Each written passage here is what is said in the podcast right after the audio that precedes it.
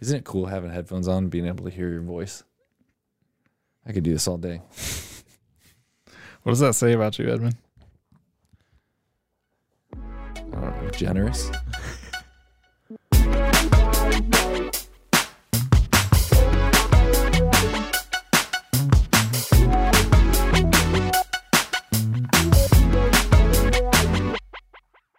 Hello, everybody. Welcome to the Catholic Youth Ministry Podcast, your home for practical and inspiring formation for your professional vocation. How's it going, Edmund? Good, Nick. How are you? Good. It's been a while, and I'm so glad we're here We're back. for another episode.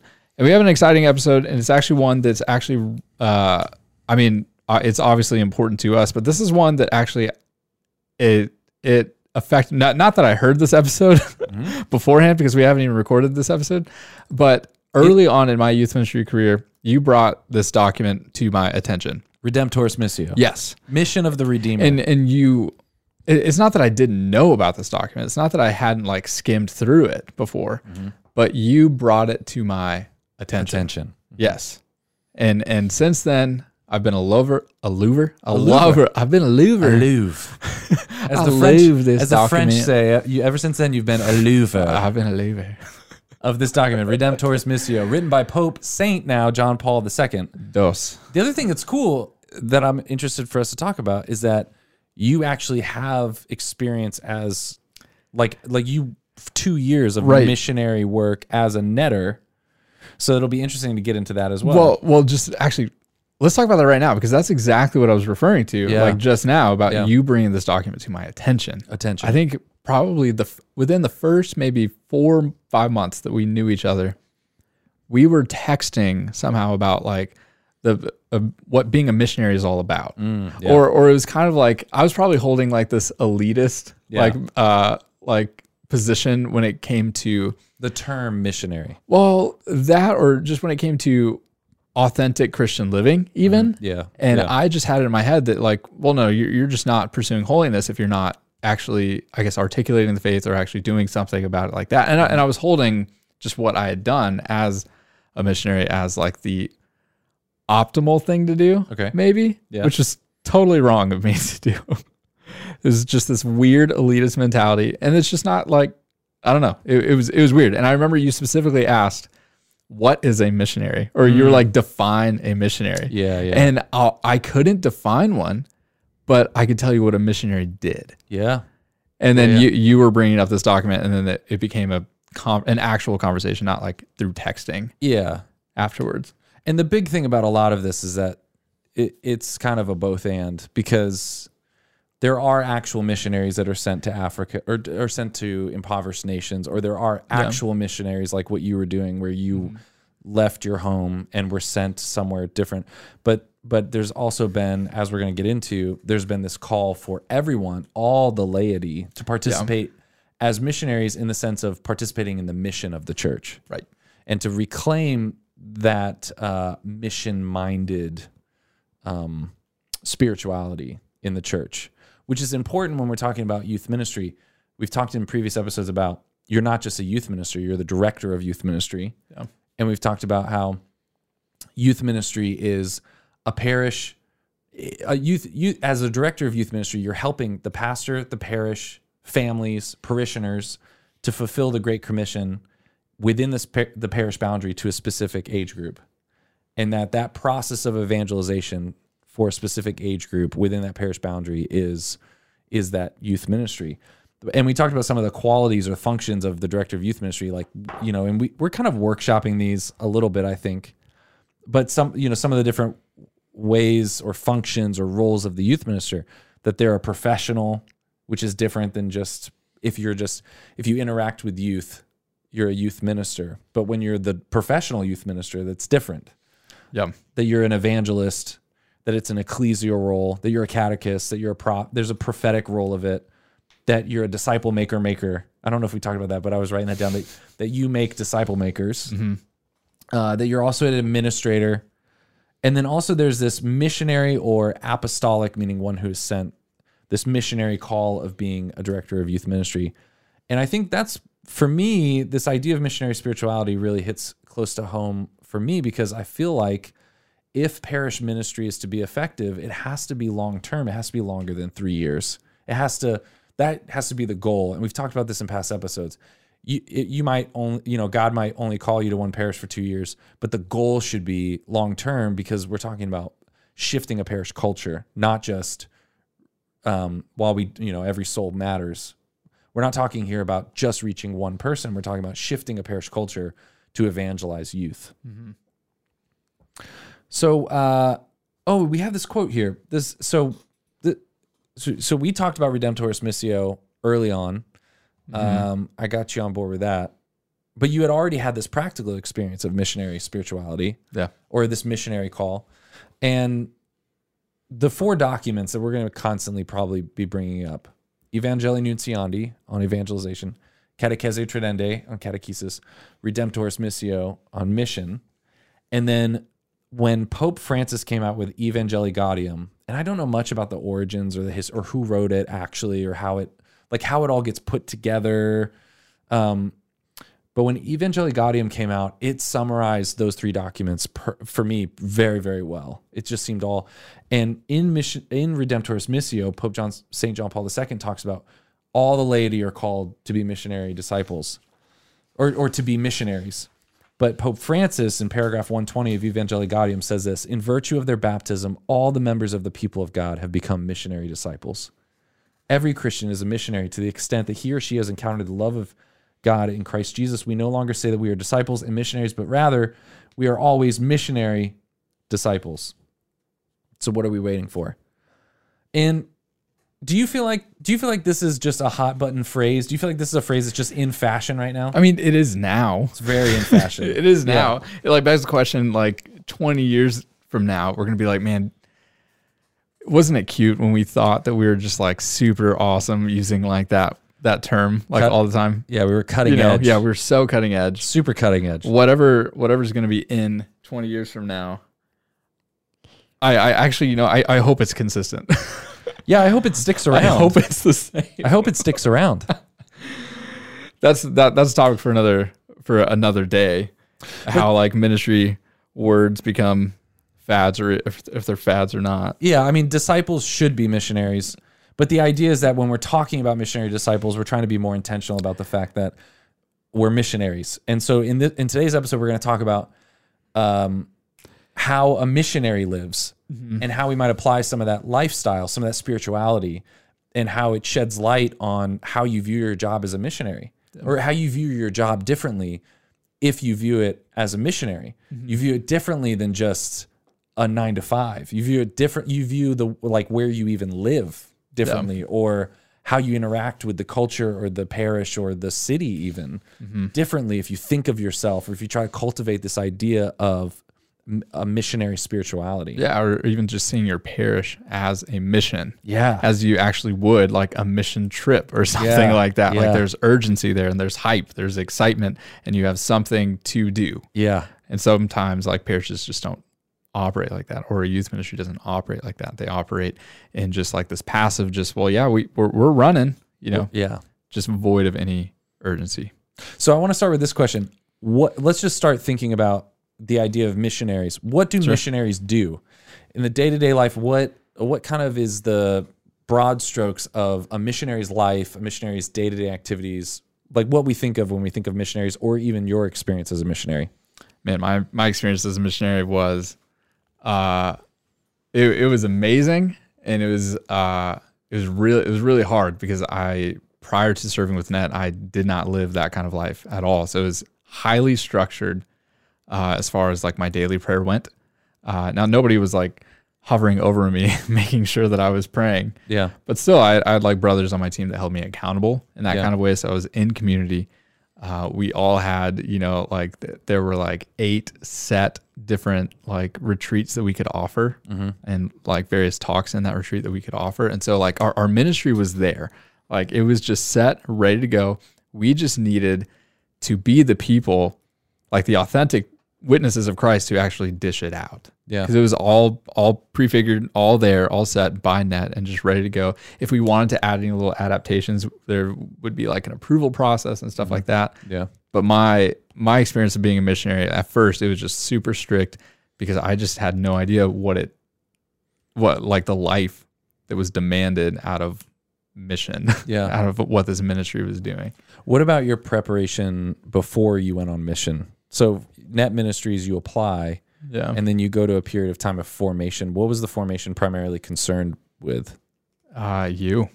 Me? No, like yeah, like like you, like yes, we all gathered and we were contemplating uh, the Edmund Mitchell the second. no, like the the very first part of training was all like centered around you and yourself. Um, And like, because at, at that point they, they were still just like kind of interviewing us too. Because if you went to an interview weekend or something like that, they only saw you like over a weekend. yeah. Um, and so I think everyone comes with the understanding that they're still being vetted for this ministry uh, or missionary role. Yeah. And so we kind of understand, um, and I think we sign off on it too, that Net reserves the right to send us home, Yeah. you know, kind of like Survivor or something like that, or Road Rules.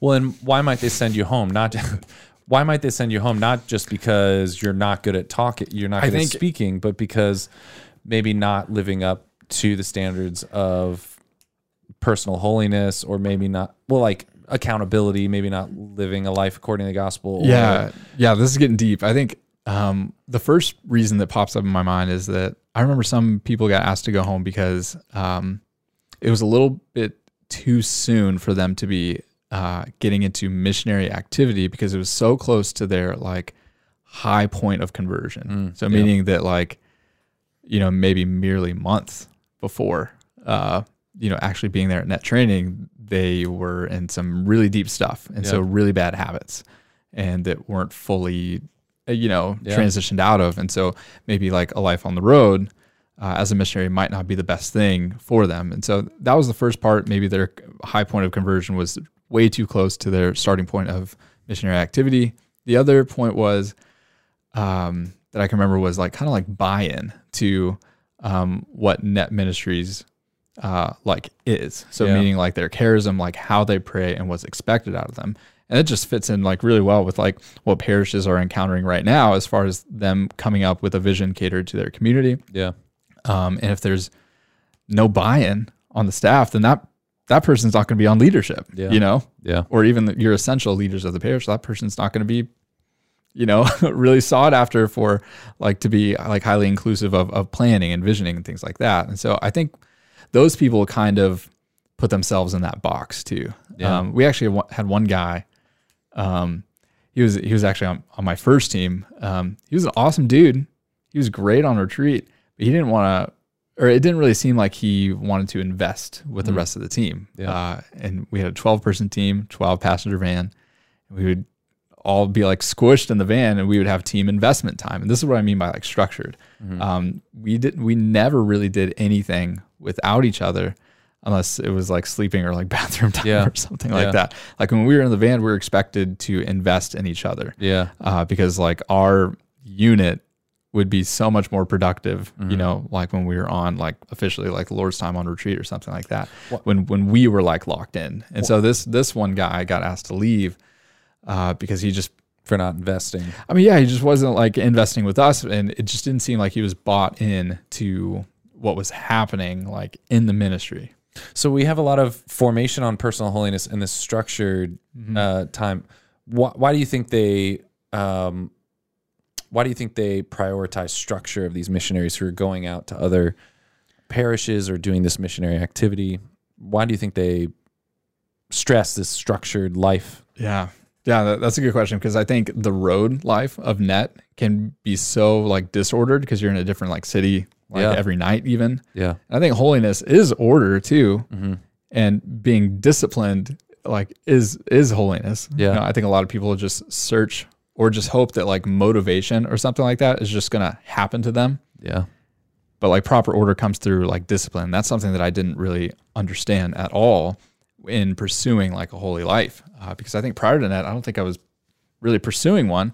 I like to, you know, thought that I was like a good guy, that I loved Jesus or something like that. But I was in for like a huge wake up call when I was surrounded by a hundred other missionaries. And then I was actually put on a team. And Then I was actually expected to give a talk. Then I was actually expected to uh, give my testimony of how God has worked in my life. And I was actually expected to lead teens like uh, in close proximity in a small group type of setting. Yeah. And so, man, it was just uh, net training at first. It was all centered on you and your suitability to actually, you know, do just that. All those things that I Yeah. that I listed out to, and and that was it was a big wake up call for me because I remember being very different from everybody else Yeah. that was there, and I think just my competitive like nature, I guess at that time, uh, I was pretty prideful too. Uh, I remember like looking at everybody else, and I was like, you know, what, like I guess I could just either go home or I could just like dive headfirst into this because because it it does seem attractive too. Yeah. And I and I think that's what missionaries are. Missionaries have to be attractive in some capacity. Yeah. Not for any like self gain or anything like that, or not even doing it out of just any pride in their hearts, but they're attractive because of what they've been doing. Well, and they also seem very set apart. I remember um, the only real experience of formal missionary activity was going on a mission trip to Haiti, Okay. Life Teens um, mission in in Haiti, and there's a lot of similar aspects of that. There was a lot of formation before missionaries go on personal holiness, on striving for personal holiness. There's also a very structured lifestyle. I mean, like every morning, you're waking up, you're going to adoration, you're doing liturgy of the hours, you're doing liturgy of the hours in the language of Haiti. Um, I forget the what it's called, but um, you're having this structured time. You're also making commitments, certain types of commitments of ways of w- ways of living, um, living above reproach, not being alone with someone of the opposite sex, all this stuff, um, dressing a certain way.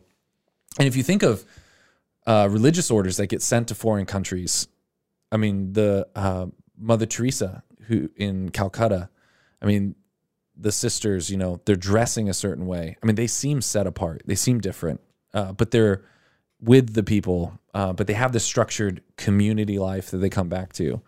And I think that's really important because to be a missionary means to be sent out into a place where it can be easy to become lackadaisical. It could be it could be easy to become um, complacent. And I think part of putting on even a different uh, outfit reminds you of how different you're called to be. Yeah. And that's really important. Um, this passage from Isaiah comes to mind a lot. At the beginning of Isaiah, where the prophet's called, uh, he has this vision of of angels and these seraphs and of God. And it says, Then one of the seraphs flew to me holding a live coal that had been taken from the altar with a pair of tongs. The seraph touched my mouth with it and said, Now that this has touched your lips, your guilt has departed and your sin is blotted out. And when I read that, I think of the Eucharist. I think of a host, you know, like a burning host coming off the altar, cleansing Isaiah of sin, you know, this personal holiness that he's been given, gifted, graced through this angel. But then it says he he hears a voice of the Lord saying, "Whom shall I send, and who will go for us?" And I said, "Here I am, send me." And he said, "Go and say to this people." And then the rest of Isaiah is God basically after this personal holiness, Isaiah hears this call after this encounter. You could say that after one encounters the Lord, suddenly you hear this call in your life to be sent to go. Whom shall I send? Um, and Isaiah just here I am, send me. I I really relate to this a lot, and this has offered me a lot of consolation and prayer, just praying through that the Lord is saying, "Who will we send? Who who can I send?" Um, because the director of youth ministry, you're called to long term missionary activity at your parish. You're called to be. Um, we're living in a post Christian nation. We're living in a nation. Other parts of Redemptoris Missio that we won't get to today, but it talks about the different types of missionary activity. And one of them is people that think they know what the gospel is and have rejected what they think they know about it. They think they've mm-hmm. already heard it. Mm-hmm. And so we're we're in a place where maybe some of our Catholic parishioners at our parish, maybe some of the families that we know at our parish. I mean, I mean, if you're in youth ministry, you know this. Maybe some of maybe people in your parish boundaries who used to be Catholic but have fallen away. Maybe people who are no longer Catholic or are not Catholic, never been Catholic. You're in this mission territory.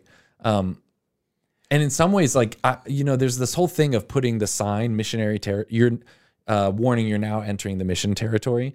And people have oftentimes put that like on the exit of a building, like as you're walking out. Yeah. But in some ways, I think we should put it on the front of our church or like on the front of our as we're walking into our parish. Right. You know, because I think what you're saying like almost conflicts if you just go verbatim, like in um, Evangelii Gaudium when he says every Christian is a missionary. And I'm like, well, wait. Like I mean, yeah, like every Christian is is is called to be one. Not every single Christian at my parish is a missionary. Yeah, exactly. You know? they're not actively engaged. Yeah, yeah, yeah, yeah. And and active is like the the term that's like missing here. That's that's proper or that should be proper to everyone's For sure. life. for sure. So uh, we're going to get into this beautiful last chapter of this uh, document by Pope St. John Paul II, Redemptoris Missio, at the very end. So he goes through the spiritual, the the missionary dimension of the church. Um, He goes through missionary activity, uh, missionary activity ad gentes, which means like to the nations. Pretty sure means, but Well, all the nations. or to all the nations. But but uh, Right? I th- I'm pretty sure. I'm pretty sure. Someone look that up. I'm pretty sure, but uh, but I think we could apply the same missionary spirituality to our own work as youth ministers. And so he lists four four qualities of the missionary spirituality. And it's just beautiful. And I think it's very challenging to us in our work as directors of youth ministry, transforming parish culture and trying to impact the youth of our boundaries. So it starts with this line, which I love missionary activity demands a specific spirituality, which applies in particular to all those whom God has called to be missionaries. I love that idea that missionary activity demands a specific spirituality. So, what I hear in that is not just specific, but intentional Yeah. that I should structure my spirituality Mm-hmm. for mission, mm-hmm. which is interesting. You know, when when you're on net or when you're a missionary of charity, your spirituality is structured for missionary activity. Yeah. And I don't know that I all the time live that. I don't know that I'm always structuring my spirituality for mission. I'm normally just like, can I get to it in time? Can I remember to do it? Yeah, dude, it's interesting for me. That's that's the only way that I that I learned how to pursue God, mm. and actually, that's the only way I knew how to pray. Yeah. And so then afterwards, like going to college, like I'm just like still thinking I'm in the battlefield, Yeah. you know, like Yeah, yeah. and and even post college, like even just starting ministry with you or like getting married, all those things. And actually, like to this day, I still use like a toiletry bag, Mm. like in my own home, just to remind myself that this is I, I'm still in. I think I'm lots still of I'm still on mission. I think lots of people use toiletry bags. No, no, no, no, no. Like I'll bag. use it at home. I have a toiletry bag at home. You, no, I'm I'm not talking about for travel. No, I know. No, yeah, okay, okay. May- maybe maybe me and you stuff are is just similar in my toiletry bag. in a bag. toiletry bag. yeah, I think a lot of people do the that. bag is designed for travel. You, right. you, Yeah, don't you right. don't have a, you're you're totally not buying this. You're I- right. No, okay. Some people have like like little toothbrush holders, and that's where you put your toothbrush. yeah, I- some people leave their shampoo in in the in the shower. Like It's some people all in use my their cute. It's all in my You, toiletry bag. you put man. I was gonna all make an in amazing point, bag. but Edmund's just just pretend I don't. Okay, so I haven't done that. No. just pretend I haven't. But I get what you're saying. It No, it's just like I'm, I'm ready to go because that's a exactly Yeah. how I lived, like on net. Yeah, you have your loins girded. You have your sandals on. You're ready to right. leave. The breastplate of righteousness. No, no, What, what else? different. What, No, no, that's that's scripture. I'm not being weird. No, I know, but anyway, sorry. Yeah, you're right. You're right. You're right. But no, but it's it's hard. Like I'm embarrassed that it took so long for us to um, schedule a time every single week that our department gets together and prays for the evangelization of our parish boundary Yeah. in adoration. It took us forever to just, hey, why don't we do this? And so, like that type of um, being intentional and structured about the spiritual, the my spirituality being for missionary activity. And I think you've you have always stressed that not to let your work or missionary activity influence your prayer life in a way that becomes unhealthy. Right? Yeah. So I think we're not saying you're only praying because you're out evangelizing. But what we mean is right. just be structured about it and structured for the mission. right. Yeah. And that that taught me to put my personal prayer with our Lord first Mm-hmm. Before pursuing any other Yeah. type of uh, group prayer or anything like that. Yeah. Okay, so you've read through this. So Yeah, the, the very first thing this. that stuck out to me Yeah. in in Well, that first point of oh haven't oh said oh the yeah, first yeah, one. you, so yeah. you you say it. What's the first? What was the first thing? The The missionary spirituality. under this first part. Do you want me to tell, say the part? yeah, number, yeah, yeah. Number one. Yeah. So number one is being led by the Spirit. JP2 is saying you have to be led by the Spirit in order to be a proper missionary. And I don't know why. Uh, maybe this is just the weird like coach in me, or maybe like the the just response that I that I love getting.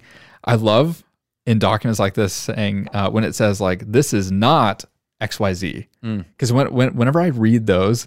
I feel like I have a better grasp of what they're trying to say. Yeah, and so yeah. I like as I was like kind of skimming, but then just going back to read, I like immediately gravitated to what it is not. And Mm. so being a missionary, like like saying it's not possible to bear witness to Christ without reflecting his image, which is made alive in us by grace and the power of the Spirit. So Mm. meaning that if you are not being guided uh, by the Holy Spirit, if you're not being a proper uh, reflection of you know God's image and God's likeness, like in every day, then like that you, you're not it. Something something something needs to happen right now before you go off and do something like this. So if Yeah. you're in a youth ministry position right now, and uh, man, maybe if if you're just like dead in sin right now, or maybe you're just bleeding out in sin right now. th- This is like a really radical, Yeah, like for sure. first point in Yeah. being led by the Spirit because what what sin do- or what original sin did, did is it, it darkened the intellect, weakens the will, disorders passions and desires. Mm. So if you're if you're bleeding out, or maybe you're dead to sin right now, you're not properly reflecting His image. Man, you- you're not even gonna know what's going on with yourself, much less present our Lord to uh, another person. And, and in this case, like a, a child who has Yeah. a child's conception of the faith, you could be doing a lot of spiritual damage Yeah. too. And so I, I don't know. I I don't know why I gravitate to towards the negative of like it is not, but for some reason that ca- catches my Yeah. attention first because I always feel like they're saying something really important if they're going to speak in like a negative Yeah. term like that. I think it's so important to constantly come back to this and make it, you know, JP2 saying this has to be part of your spirituality to be led by the Holy Spirit. Mm-hmm. It reminds me of Evangelii Nuntiandi. I think we've talked about this before. Paragraph 75. Techniques of evangelization are good, but even the most advanced could not replace the gentle action of the Holy Spirit. The Holy Spirit is the power of the gospel. So we could have the best talk, we could have the best icebreaker, we could have the best small group, we have the best one-on-one discipleship, we could have the best family based catechesis or the best whatever, but the Holy Spirit is the one who does um, the work. That's right. And in this document, in paragraph 90, it's pretty much saying the same thing. It is not enough to update pastoral techniques, organize and coordinate ecclesial resources, or delve more deeply into the biblical and theological foundations of the faith. What is needed is the encouragement of a new ardor for holiness among missionaries and throughout the Christian community. And then he says, especially among those who work most closely with missionaries. And I took that as to like, he's talking to people who like direct mm. missionaries, who Yeah. lead missionaries. Yeah, Like yeah. they're leading like the leaders of, of this catechesis. It's always it's it's so crazy in the Acts of the Apostles where the apostles are trying to live like Jesus lived, inspired by the Holy Spirit. Yeah. And these crazy things happen. Like like they say the apostles were going towards this city. I forget it was like two apostles are going towards this city, and it says, and the Holy Spirit stopped them. Mm-hmm. So they went to a different city. And I've I've reflected on that often as a challenge. When has when is the last time the Holy Spirit has stopped me from a great idea that I thought I had? Hey, I have this great idea. Let's go in this direction. And when have I like prayed for the Holy Spirit to lead me and guide me and I felt like the Holy Spirit is saying no. Because so Gotcha. often it's my human nature to just to just run forward before Sure. praying to be led by the Holy Spirit to do things, to to to do the ministry, to be to to have that freedom or openness, docility. It talks a lot a lot about this docility when you're walking through the parish and something stirs in you to go talk to someone or to do something, and just prayerfully, constantly praying for that.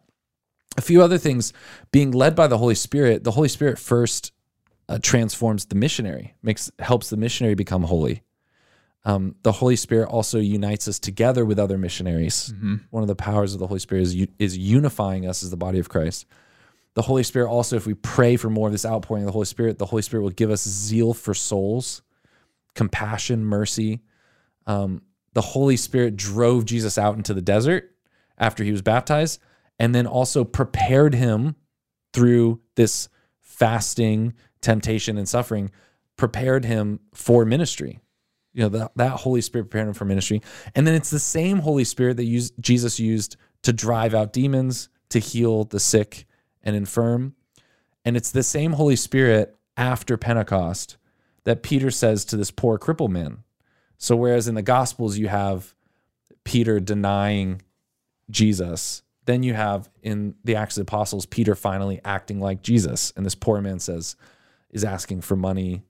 And Peter says, I have no money, but what I do have is, you know, rise and walk by the power of Jesus Christ. Basically, he's he's healing this man through the Holy Spirit, imitating Jesus Christ.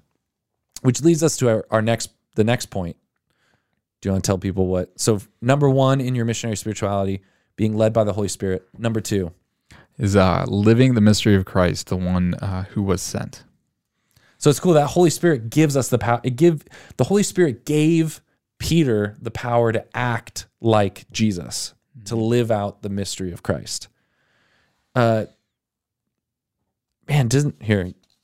What was your what was your um, take on this on this passage here? Um, I was I was uh, actually thinking, uh, you know, just really really petty about like some roles like the youth ministry will have, or just just small stuff like during the youth ministry night or after the night. You know, like especially like if I have to pick up trash at the end of the night, I'm just like like saying like like screw this, this sucks. Like What am I doing? Like exactly, what am I doing? What Yeah. other thirty year old you know is hung out with kids you know for an evening and is now picking up their freaking trash Yeah. like you know Yeah, and and as I read this part and Redemptoris Missio, uh, JP2 talks about what St. Paul says about Christ's attitude. and, this is all from Philippians. He says, Have this mind among yourselves, which is yours in Christ Jesus, who, though he was in the form of God, did not count equality with God a thing to be grasped, but he emptied himself. Mm. And he took the form of a servant. Mm. And so it's just completely like just flips over just my mentality of just like picking up a kid's trash, you know, or just maybe if the night didn't go well, or maybe I, this literally happened two nights ago, or no, no, last night.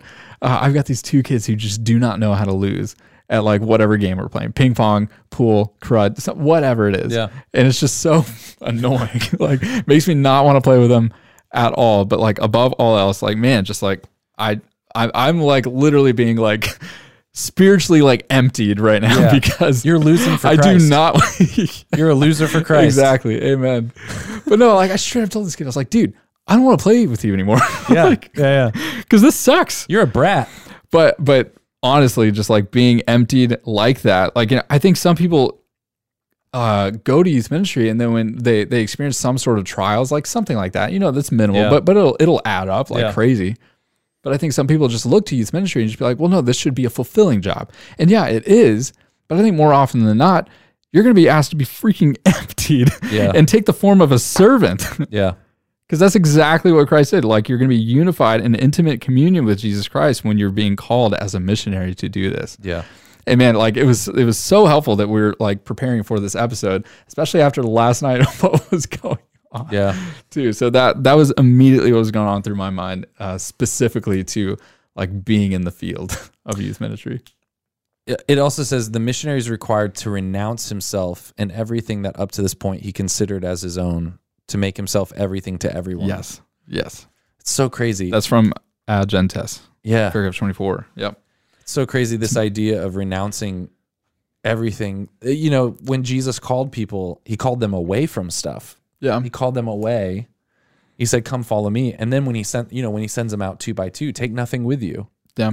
And so, as missionaries, when you're sent out, you're living out that call to to renounce things. And sometimes it's hard in America. I feel like I, mean, like here, you know, living in Texas in this wonderful city, this like upper middle class, upper class in a lot of ways, you know, culture and environment. it's hard to feel like we're renouncing a lot, but there are opportunities that we can look for, or there are opportunities to suffer. There are ways um, that we can suffer and unite that suffering to Christ. And when other things come up in our lives that we could do to make our lives more comfortable, or or we could, you know, work a little less and work a little more on something else, you know, prayerfully considering if that's something the Lord's asking us to renounce. Right. I mean, I I actually wasn't really focusing too much on that like renunciation aspect. I was mm-hmm. just more like fully all in on the like to make himself everything to everyone if that's what the missionary is to do. Yeah. And I was like, dang, I need to go to more basketball games. Yeah. Like, you know, Yeah. with these kids. Yeah. I need to go to more of like their volleyball games or just making myself accessible. And and and and I do that as much as I can, but it's so hard Yeah. when you have a family Yeah. and you have three kids Yeah. and and that's that this is where this is where it gets really really hard to have that mentality of the director of youth ministry Yeah. but then also well shoot jesus you're asking me to make myself everything to everyone Yeah. like dang and and that i mean obviously I, I think my response to that would be like well yeah but that's why that's why you train other people Exactly, to have that kind of mentality Yeah. but how do you train them appropriately too Yeah. like Yeah. why why is why is single Joe who's 58 going to a 16 year old's volleyball game like Yeah. you know and uh, like there's got to be some established Yeah. rapport Yeah, things like that that's getting into the specifics or practicals of ministry but still like that's it's daunting to make himself everything to everyone and then meanwhile after that like you have to overcome like attachment to like the people and like the things about like so so he says uh, this he does by poverty which sets him free for the gospel overcoming attachment to the people and the things about him. And so i was just i was just thinking like man like i do need to have a healthy attachment when i guess some kids just aren't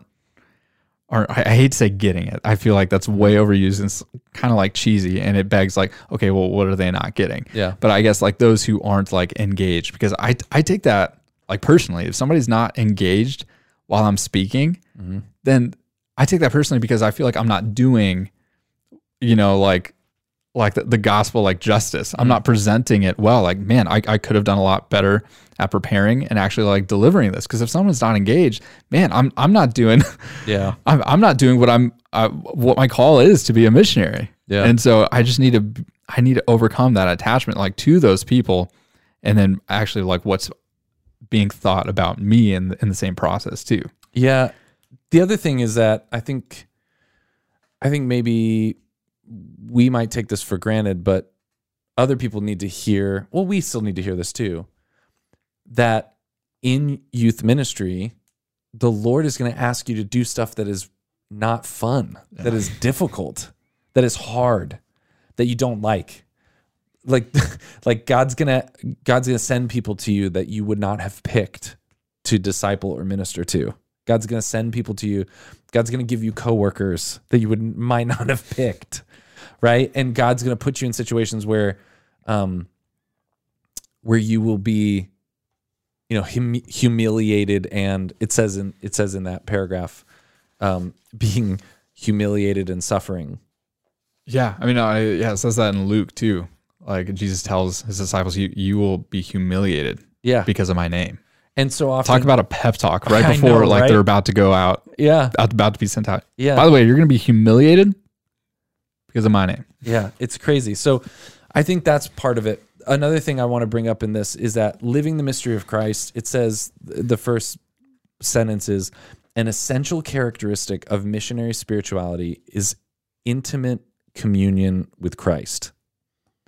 Intimate I and again, we have to constantly be reminded of that divine intimacy as Curtis Martin says in Making Missionary Disciples, great book but we're called to divine intimacy, communion with Jesus Christ. And that has to be the center of our spirituality in order to then go out and try our best to be Christ.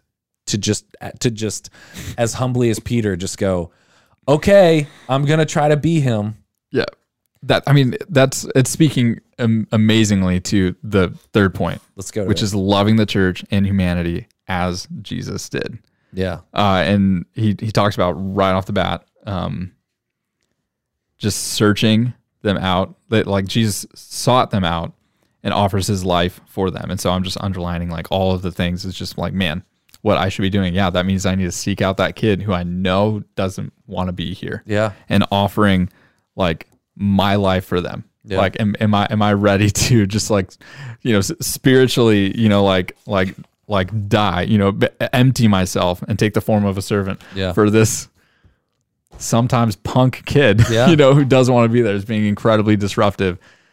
I dude, I, I yelled at a kid on Sunday. When I was Uh, after I was there. Dude, yeah, yeah, yeah, yeah. was the when night I when was you were there. there. Yeah, it was the night you were there. Yep. Uh, it was those- me. You yelled at I me. I, yelled was the kid. So for those listening, I invited Edmund to come speak on uh, encountering the person of Jesus Christ. And It was highly amazing. testimony based. Yeah, it was it was great. And what set me over the edge was there was this one kid. And he's kind of a he's kind of new to youth group, um, but the rest of the youth group, like they they've all been like they they've all been rock stars. They they've been in the program uh, for for a while, but this kid's like kind of new, but he still has all, all those friends and uh, I just straight up just like had enough of this. I think I was fully emptied. Yeah, you know, it was a low and just like yeah, yeah, It was definitely not moment. taking the form of a servant, but like to spare all the details, I just took like this this group of like four guys, pulled them aside, and just like laid into them, probably in, in a very him. very charitable way. Just you know, punched him in the chest as hard as he could. I'm I'm glad I did it because I got I got real with them. You too. didn't punch him. You didn't. I didn't. I did not punch them. clarify. to but it, but it was funny, like how the like most like dad or adult things I was saying They just come come out of you, Yeah, yeah. I was just. I literally said, "Did you guys not think that I would bring this up? like, Do you guys think I'm stupid? is any of this a surprise to you?" yeah. And so after that What that, did you think would happen, man? What did you think would happen? after that, I was like, "All right, guys, I'm done. That was it. Like, you guys can go back to your group, but you can't do this anymore." Yeah. And then after that, I felt like a complete like failure, like just as as a missionary. Yeah. and uh, we were we were closing out the night. Small groups were wrapping up. We were uh, assembling for like final prayer, final worship, and uh, the song started. Slides are going, and uh, I I noticed like one of the original four was still just like being rowdy with with his friends. They're they're on the other side of the room, and I see like the other kids like kind of like looking at me, and I remember thinking like. I should probably apologize. And then this like other little voice is like, nah, man, Nah. you were in the right, dude. You, you You're were, the director of ministry. you're an adult. And I was like, shoot.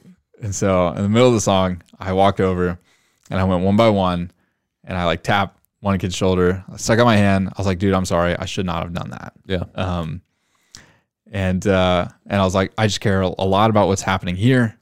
Um, I was like, that that's pretty much it. That's Yeah. it. I just care a lot. Uh, I I still want you here for sure. Uh, and I apologize. Like, and I straight up said, I'm sorry. Yeah. And to my surprise, every single kid all reciprocated in the same manner. Mm. You know, and talk about like emptying myself, like being their Yeah. servant. I was trying so hard.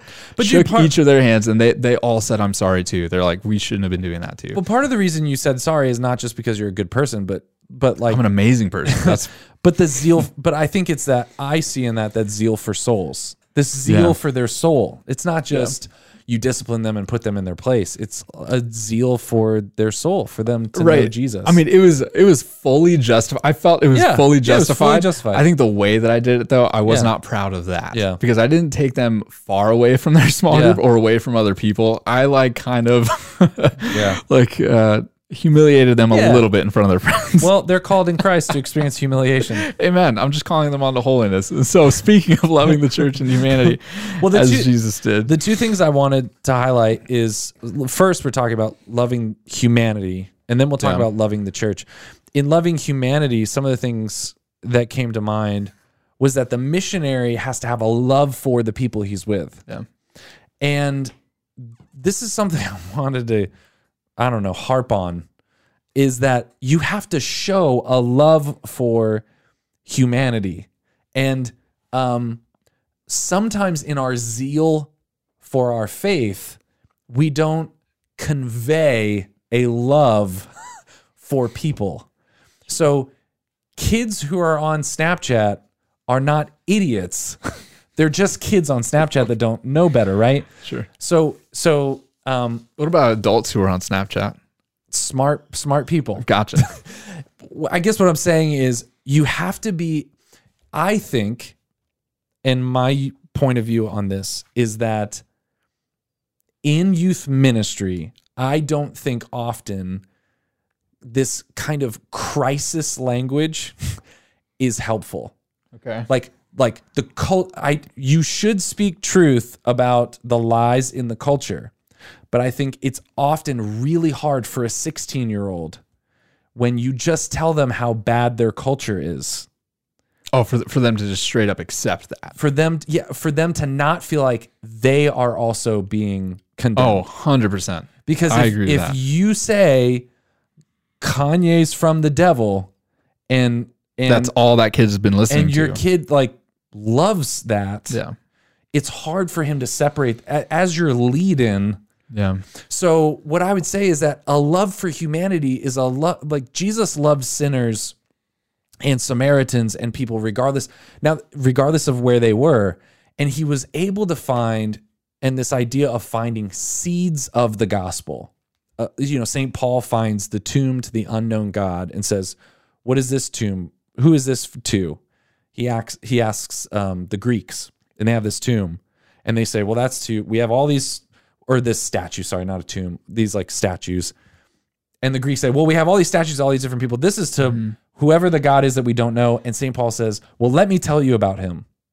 So instead of condemning all the other gods, which there's a time and place for that, but I think if you're going to be a missionary, if you come in just to condemn their culture, uh, you destroy this bridge of trust. And so, what is more helpful is to have a love for humanity and a trust that humans are that human people are wired for God, truth, mm-hmm. goodness, and beauty. So how can we find seeds of the gospel, seeds of hunger for the gospel in the humanity that you see in your city, in your town? If your city is the Christmas capital of Texas, like ours is, if your city is is super wealthy, if your city is super well organized and clean, if your city like if you're in Vegas and it's highlighting the nightlife, like how do you look for seeds of the gospel to love humanity, even if they don't look like Christians yet?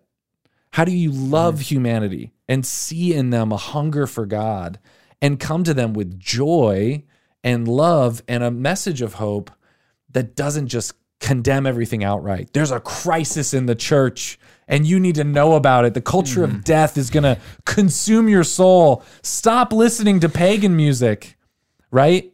I think it's way more effective. Some of these ministries are, you know, are doing this really well, drawing out the seeds of the gospel. Uh, Bishop Robert Barron, you know, talks a lot about this, drawing culture out, drawing the seeds of the gospel out of the culture. I think we have to know about the culture and not separate ourselves completely from the humanity, the people that we're called to be missionaries to. It's funny you bring up Bishop Barron because literally like two days ago at the Bishop's Assembly in uh, in Baltimore, um, Bishop Barron talked about um, making the parish a missionary society. Like he was, he was calling for it. Gosh, that sounds awesome. Like making the parish a missionary society, and the USCCB is like tweeting like like random lines from what's going on like throughout the entire day. gosh, And speaking of, uh, I'm writing I guess I guess being being a missionary too. Uh, Bishop uh, Cozzens, uh, one of the bishops, an auxiliary bishop in the Archdiocese of St. Paul, Minneapolis, he just got named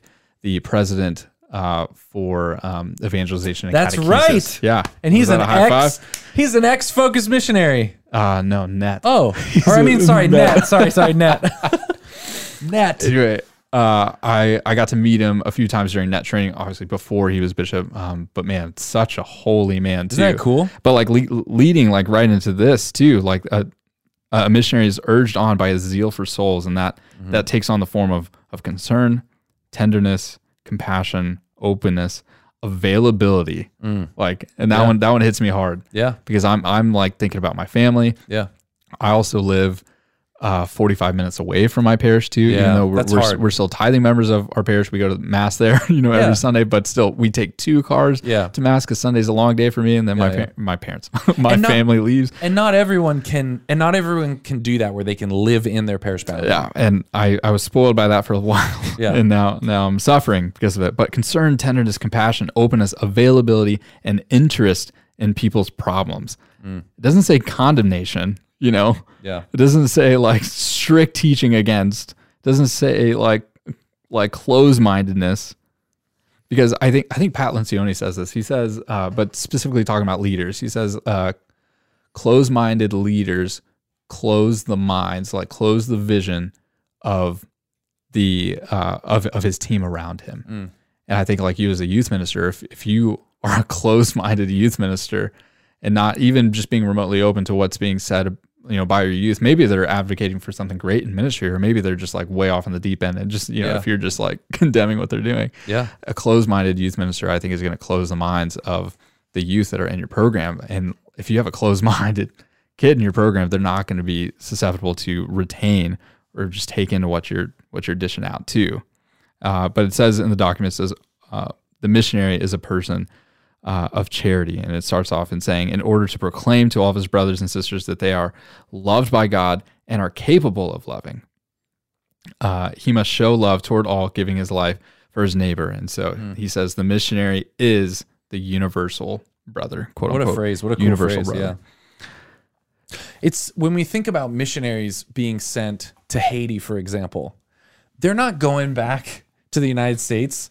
on Sundays to celebrate Mass. They're not, they make that parish, whatever parish they're at, if there's a parish there, mhm. their home, that's their home parish. Oh, yeah. that and and they l- learn the language and mhm. they learn to love the food and they learn and i think for a while in the church the idea of youth ministry it wasn't this idea where i am part of i'm being embedded into this parish some people you know some parishes where maybe a volunteer then becomes a part-time youth minister and then becomes full-time. But i think we have to remind ourselves how are we making ourselves available? Are we shopping at the same grocery store? I remember uh, a priest giving me advice about interviewing for these jobs and he said you have to at least make enough to live hopefully close by because you know your parishioners need to see you at the grocery store. Yeah. your parishioners need to live near you and share that with each with with them. Dude, it happened to me um, this past Saturday. Mm-hmm. Um, so for those of you that don't know, uh, where I live is where I used to do ministry at, at the at the local Yeah. parish here. you can see the church almost from your house Um, Yeah, actually, Yeah, you you, can. can. You literally can. Um, uh, and so, but now I work at a parish that's 45 minutes away. I've been there for three years now, and it's it's been great. Um, but I was at Walgreens uh, last Saturday. Walgreens, the the team that beat the uh, Astros in the World Series. Um, but I was at Walgreens and I was checking out, um, and uh, the the guy that was checking me out, he he was like, "Sorry if this is weird, but you're Nick, right?" And I was like, "Yeah." I was like, "Do do we know each other?" He was like, "Yeah, I went to." Uh, or I, I go to St. Francis and I'm like, oh, okay, sweet. Like, like, how's it going? And I was like, did I was like, did you come up through like the middle school program or were you in high school? He said he was in high school, but he was bringing up like a bunch of just random exchanges that I had had with him, and I did not remember any of those. Probably because like there's just you know hundreds of kids yeah that I interact with too. But it was just like um, it's still amazing that I'll go get custard somewhere, you know, Yeah. or go to Walgreens or something like that. Or that one time we went and got pizza. yeah You remember that uh, yeah. next to yeah, Yeah. next to you, Tom Thumb, and just man, like kids are all over the place. Yeah. and man, just like you, you are you are seen. Like Yeah. you as the just a director of youth ministry, youth ministry coordinator of youth ministry, core team member. Like kids like latch like your face and name to what is happening, like to the cause, you Yeah. know, that's happening Yeah. at, at the parish of this missionary activity. They'll they'll latch on to that and they'll every time they see you, they will inevitably think of your parish and actually what was being said, preached, and mm. taught. yeah That's that's that, and that's crazy. That's crazy to me that that still happens. I have not been doing active ministry, parish ministry in this city for three years. but people still recognize you Yeah, yeah yeah, it's it's weird. The next thing is loving the church. And this also, especially in our current climate right now, might be difficult or is just challenging. You know, are we loving the church? And and what came to mind in this is it talks about finally like Christ, he must love the church. Christ loved the church and gave himself up for her. This love, even to the point of giving one's life, is a focal point for him. Only profound love for the church can sustain the missionary zeal his daily pressure, as St. Paul says, is anxiety for all churches. For every missionary, fidelity to Christ cannot be separated from fidelity to the church.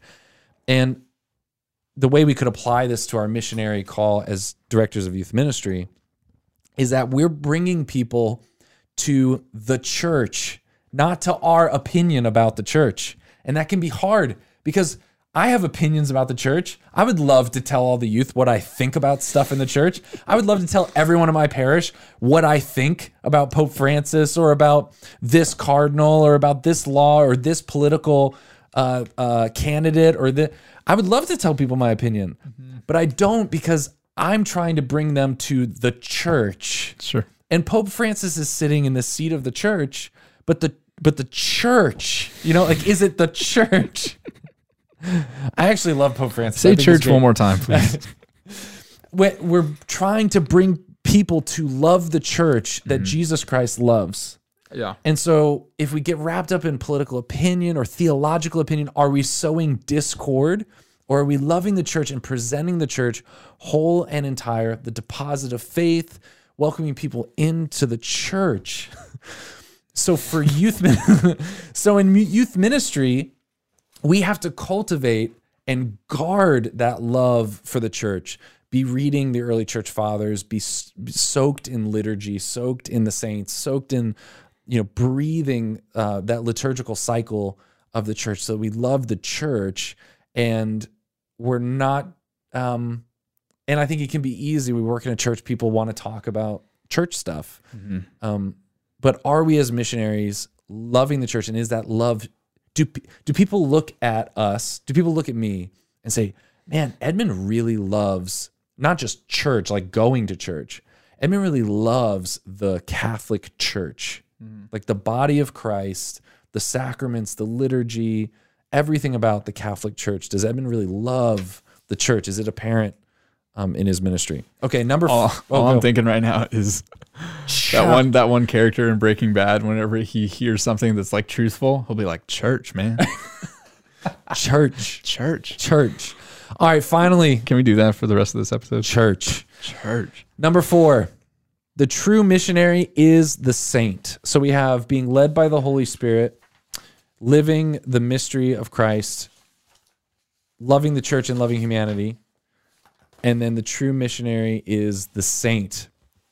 It opens with every member of the faithful is called. Oh, no, it doesn't open with this, but in, in that paragraph it says, every member of the faithful is called to holiness and to mission.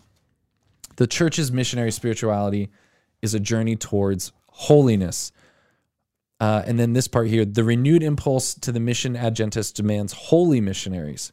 It's not enough to, up- oh, you already read this. It's not enough to update pastoral techniques. Yeah. Uh, what is needed is the encouragement of a new ardor for holiness. Yeah, I was going back to Yeah. Evangelii Nuntiandi 75 on that one. I remember a professor at Franciscan University saying, doing ministry in the church is gonna, it's going to really attack those rough edges in your life more than a lot of other things. Um, you know, if you have a secular job, sometimes it's easier to hide behind some of our moral imperfections or are our lacking. But when you're working for the church, it's really it, it's a crucible, right? And we see this with priests. I mean, it's intense, and they have these drastic falls, right? It's when you're working for the church, when you're working in evangelization.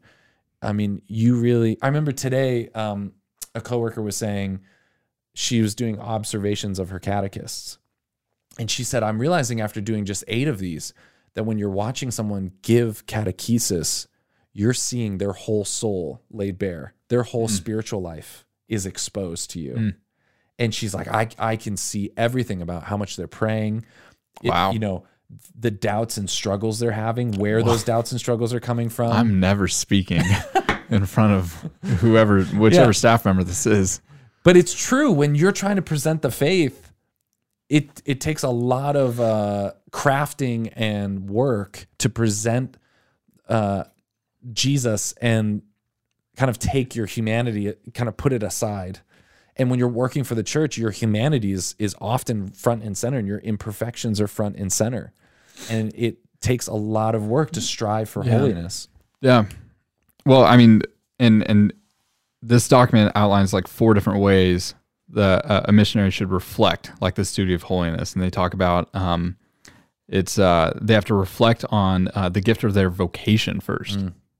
Like it, like yeah, you want to be a missionary for Christ. Okay, let's reflect on your vocation or the gift of your vocation first. So for me, that's my my family. Yeah. I'm not going to be an adequate missionary of Jesus Christ if I'm not like leading my fam my, my wife first and then my kids. Yeah.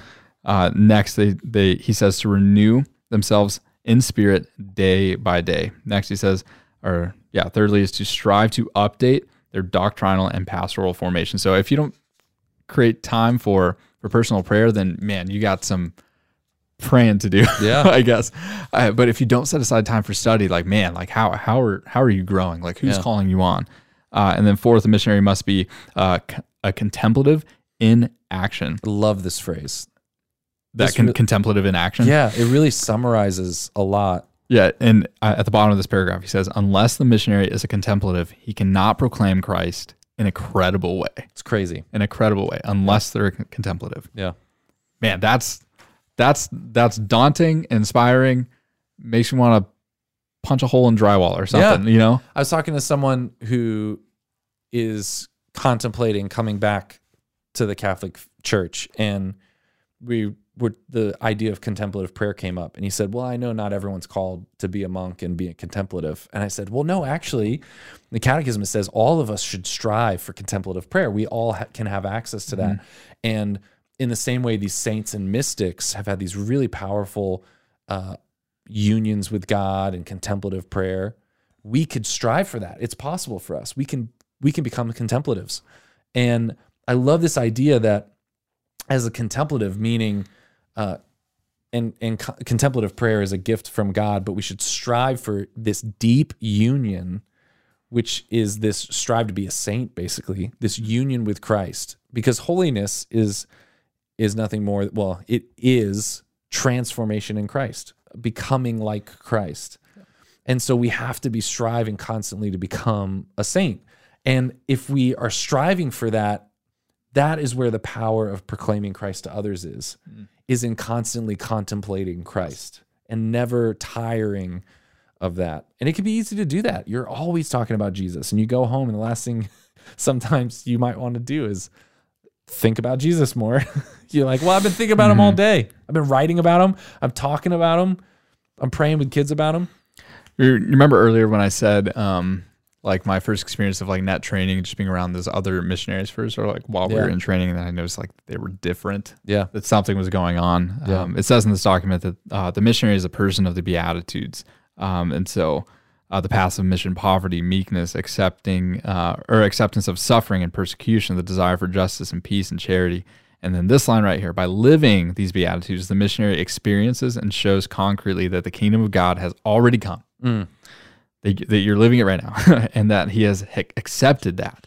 The characteristic of every authentic missionary life is the inner joy that comes from faith. Church. And you know, church, man, church. And you know, like I, I used to get like, I, I used to kind of like roll my eyes a little bit when somebody would just say, you know, just like they're just so joyful, you know, yeah. like you know, like I, I found that that like phrase got like so tired to me when somebody was talking about uh, a holy person or somebody who was in ministry or something like that. They're so joyful, Yeah. you know. But the fact that a saint, J- JP2 is literally saying that too, makes Yeah. me like rethink everything about my life. But he's saying the the missionary life or the, the characteristic of every authentic missionary life is the inner joy that comes from faith, and that's mm. and that's what's attractive Yeah. about this person. And if this becomes part of our missionary spirituality, that doesn't mean that we do it perfect all the time. It means we have to Yeah, sometimes you yell at kids. sometimes you yell at kids.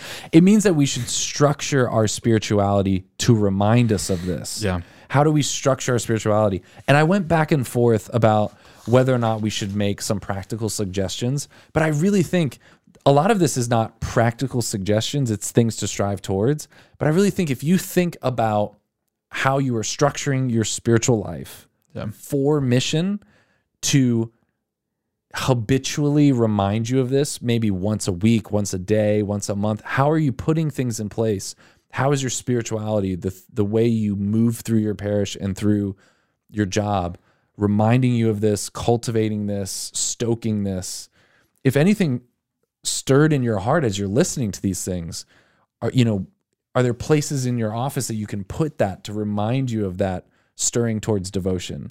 Yep. Or are there are there things that that stir up a missionary zeal or a, a zeal for for souls? Are there things that ways that you can incorporate more prayer that helps you get intimate with Jesus? Yeah. Um, are you spending time in adoration? Are you spending time in prayer? Are you striving for contemplative prayer?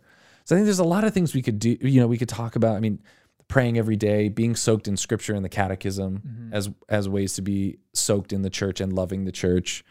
Um, I, I would say if this is something that you're not experiencing right now, um, go to go to uh, the Catholic Youth Ministry Podcast.com and download the um, the uh, the uh, time that your your weekly uh, time graph, the thing that, that you made. oh, the focus and planning. Yeah, guide yeah, thing? the- yeah. I would yeah, I would download the focus and planning guide first and to order like your your prayer life and then just work life too, so that you can get in some kind of like groove. I know that sounds cheesy, but this is just this is Jocko speaking through me right now. It's Yeah. a lot of people want you know inspiration to just hit them. Yeah. And and ho- hopefully this episode is like inspiring you in some kind of way to actually get into like the the true life of a missionary and, and to be credible and to be authentic and Yeah. just the inner joy that comes from faith that you're sold on the fact that you know that the kingdom of God is already here Yeah. and that you're living like that. But The but structure. but but it takes discipline yeah. to have that made manifest on a daily basis like like day by day it says day by day like uh, renew yourself in the spirit day by day and that, and that that takes discipline that takes you actually showing up to that And the thing is that structure will be there even on the days when you feel like not you feel like you should you don't want to do it. You're not inspired to do it.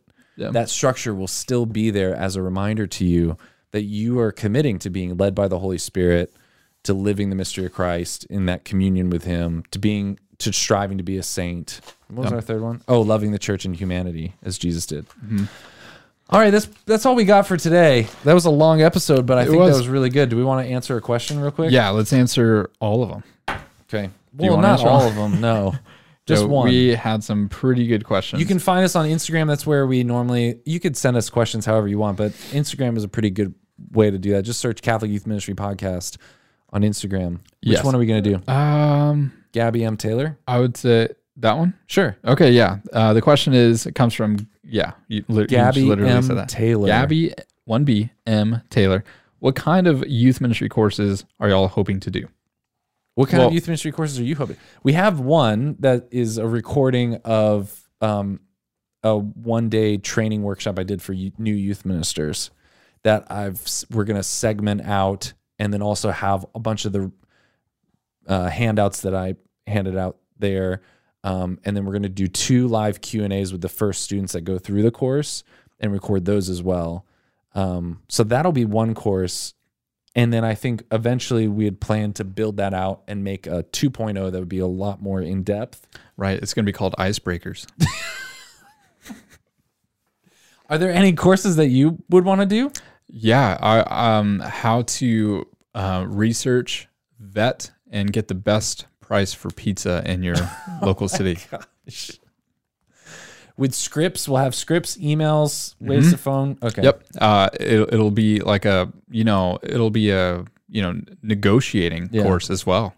But at this point, we don't have a lot of plans for a lot of courses um, other than those two. The ones that I said. Yeah. um, all right. Well, I think that's all the time we have for today. This was a long episode. Our fourth course is how to drive demons out, of, your youth space. or your pastor. That's all for today. That's all for today. Visit Catholic Youth Ministry Podcast.com for courses, for church, for episodes, uh, show links. You can also go to YouTube and watch the show, the video of the show. We also would love to see you on Instagram. That's where we kind of interact with everyone. Oh. You can comment, D- DM there. us. Tell us who you are. Yeah. And we would love to interact with you. Oh, send us videos in the DMs, and we'll try to include those in the show, especially the video version of the show. Yeah. That'd be awesome. Cool. Thanks, guys. Peace. Keep it up. Church. Church.